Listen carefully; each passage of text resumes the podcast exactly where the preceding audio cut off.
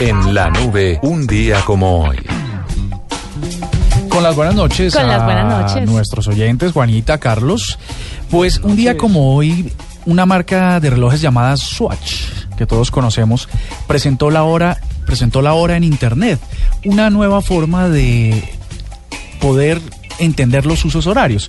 A veces uno compra un tiquete Bogotá a Nueva York, por ejemplo, y allá están dos horas adelante.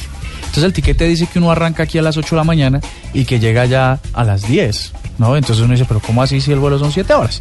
Pues para evitar ese tipo de cosas, un día como hoy, pero en 1998, esa compañía inventó lo que se llama la hora en Internet o el Build Me Time, BMT. ¿Fueron ellos? Fueron ellos. No tenía ni idea.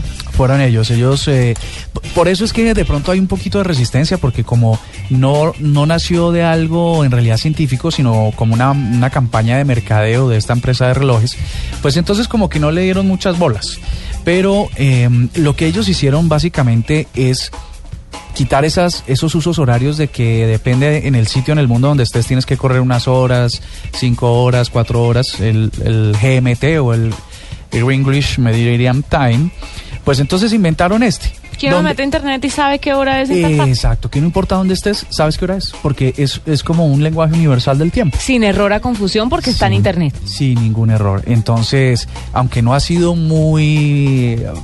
No ha, no ha tenido una gran acogida, pues existe y es bastante preciso. Ellos incluso dicen que no hay un invento mejor para poder medir el tiempo. Unas formas raras porque es como arroba 001, 002, 003, pero mm, enten- si la gente lo entendiera sería muy fácil de comunicarse. Yo solo tengo que decir que esto salió de un centro de investigaciones del MIT, que tuve la oportunidad de visitar en estos días. ¿Qué Ay, no parece? digas, pero de pasadita. De pasadita estuve por ahí dando una vuelta. Pasó porque- por la fachada y listo.